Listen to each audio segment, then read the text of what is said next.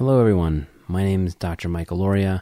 I am a emergency medicine EMS retrieval physician at the University of New Mexico, currently in critical care fellowship, and I'm here today to talk to you about the European Society of Intensive Care Medicine's Academy series on patient transport. I'd like to start out by thanking some of my co authors. I could not have done it without them.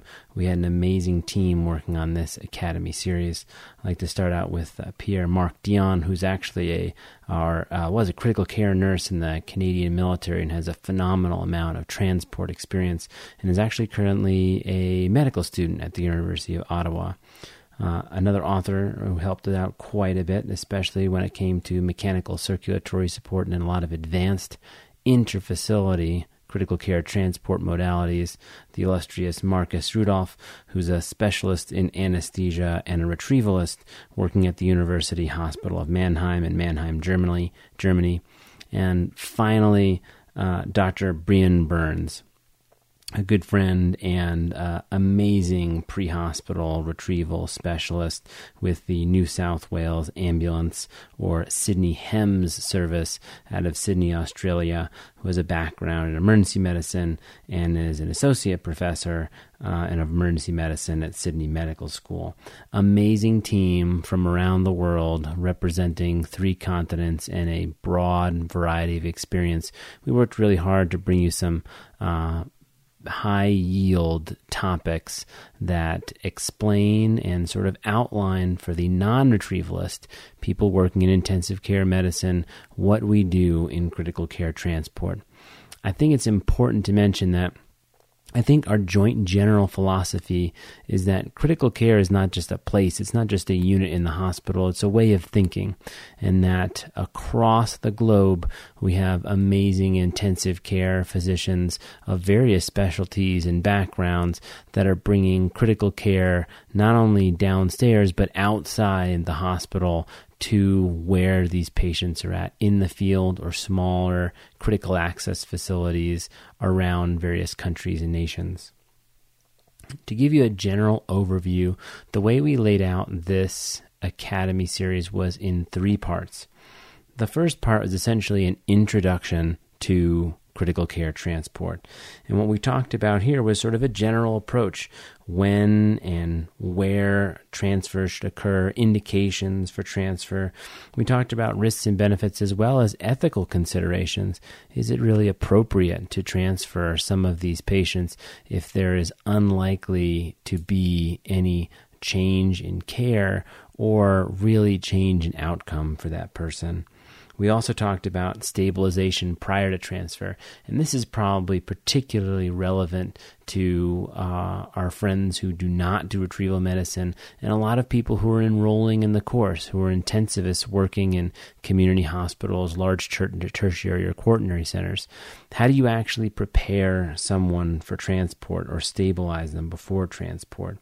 We talked about specific uh, specialized equipment as things, as technology develops and things have evolved over the years. We've developed some amazing technological systems from mechanical ventilation to um, mechanical circulatory support that allow us to provide an exceptionally high level of critical care in transport. I would argue often uh, just the same level as you can get in a uh, tertiary quaternary center ICU. Finally, we talked about QA and uh, we talked about actually different team compositions, QA and governance, and how we try to improve these uh, transport systems overall. In part two, we went over an introduction to interfacility and intra-facility transport we started out by essentially talking about the different mechanisms of transport who's appropriate for air, who's appropriate for ground, and if you're going by air, uh, are you going by plane or are you going by helicopter? Some of these are obviously limited based upon the resources at your disposal, but in general, we really wanted to discuss what is best practice in terms of how we choose. We also talked about the physiologic stressors of flight. So if you're planning on putting a patient in a helicopter or an airplane based upon where you are, thinking about the pathology in front of you and some of the stressors that that patient may experience in flight. My favorite part of these chapters is something that I would really, really, really encourage people to enroll in these academy series for because it goes over essentially some of the stuff that most people don't get taught in intensive care medicine or critical care fellowship, which is how to interact with transport teams and the logistics. So, for example, you're going to transport a team, uh, a patient who is uh, septic and on multiple vasoactive medications, mechanically ventilated, and getting sent to a another facility for a specific therapy or intervention that's not available where you're at. Well, thinking about ahead, how do I prepare that patient? This transport team is coming. I know they're on multiple vasoactive medications. Thinking about getting fresh bags of those medications available for the team. For sedative medications and analgesic medications, yes, most teams will bring those medications to the bedside, but it's so helpful when we show up and all of or extra medicine is available immediately for us and actually facilitates a smoother, faster transport a lot of the time. Also, how to interact with the team, how to talk to them and explain what happened. A lot of the times, in under various circumstances, we find that the, the, the, physician who's actually sending the patient isn't always available to talk to us, which surprises me sometimes. Some of the best transfers I had, and I think some of the uh, and, and my colleagues would agree, some of the smoothest best transfers that we have had are when the sending physician is there to discuss exactly what happened, why they made the clinical decisions that they made, and of course, their thoughts on courses of action in transport. They know the patient so well, and delivering that information on your primary, alternate, contingency, or emergency plans if things don't go as expected is incredibly value. It saves the time and cognitive energy that you have to put into thinking about some of those things when the sending physician has been with that patient for hours or even days. So I think that's really important um, for people who are ICU professionals, for our, our, who are involved in critical care, and may not necessarily be actually doing the transfers themselves. We talk about treatment en route, receiving the patient. On the flip side, being there when the when the critical care transport team shows up, when the retrieval team arrives and drops off the patient, listening carefully to their report, making sure we get all the information we can from them. Again, they've been with this patient potentially for hours, titrating medications, changing ventilator settings. And it's really important, I think, to get that information and a good, solid handoff to physician to um, facilitate a smooth transfer of care.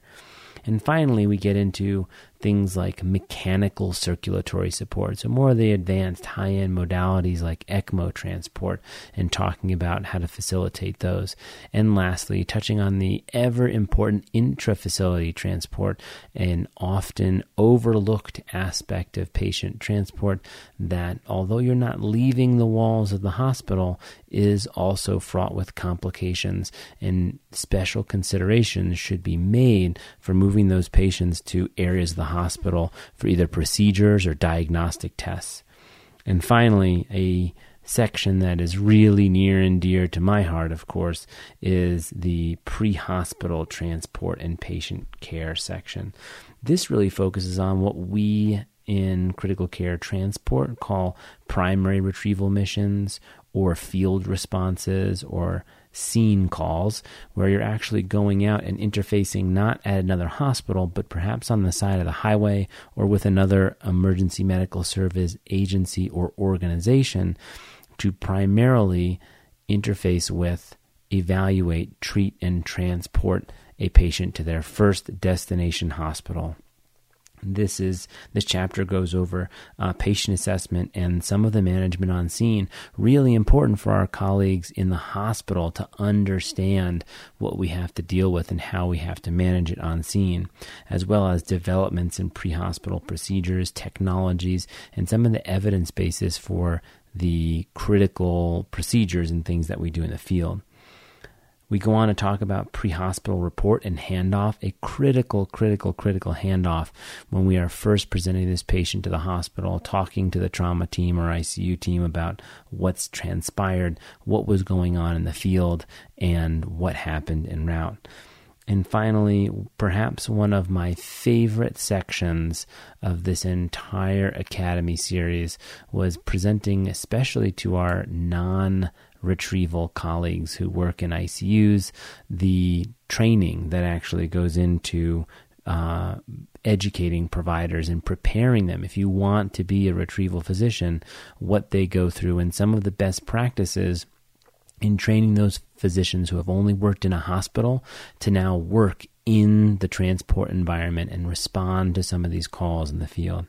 And finally, a fantastic section that was uh, driven primarily by Pierre Marc on the military and global transport. This is um, somewhat of a niche transport uh, section, uh, but it is nonetheless very important as many nations' militaries have essentially led the way in thinking about and pioneering how we move tra- patients, not just perhaps across a country, but across the Atlantic or Pacific Ocean. It's a monumental task. There's a lot of logistics involved, and we've done it with some very, very, under some very, very interesting circumstances, and not just combat, but things like infectious disease and uh, very, very large mass casualty events like earthquake. And then, of course, something that doesn't happen very often, but our civilian counterparts certainly may encounter, which is repatriation. So, a uh, a fellow countryman is overseas or in another country hiking, climbing, uh, or just visiting, and becomes critically ill and needs to be transported many thousands of miles over a country's borders back to you at your hospital. So, some thoughts and some uh, information on that as well overall, myself and my co authors tried really hard to make this approachable, not just for people who are in or about to engage in transport medicine or retrieval medicine, but for our colleagues that work in ICUs and other locations throughout the hospital about specific considerations that they should think about and uh, environmental considerations, uh, as well as many of these other topics. So, we really hope it's of utility to the listeners uh, and uh, readers, and we really, really do hope that you enjoy this section or these three chapters on critical care patient transport in the European Society of Intensive Care Medicine's amazing academy. Thank you so much. Take care and be safe out there.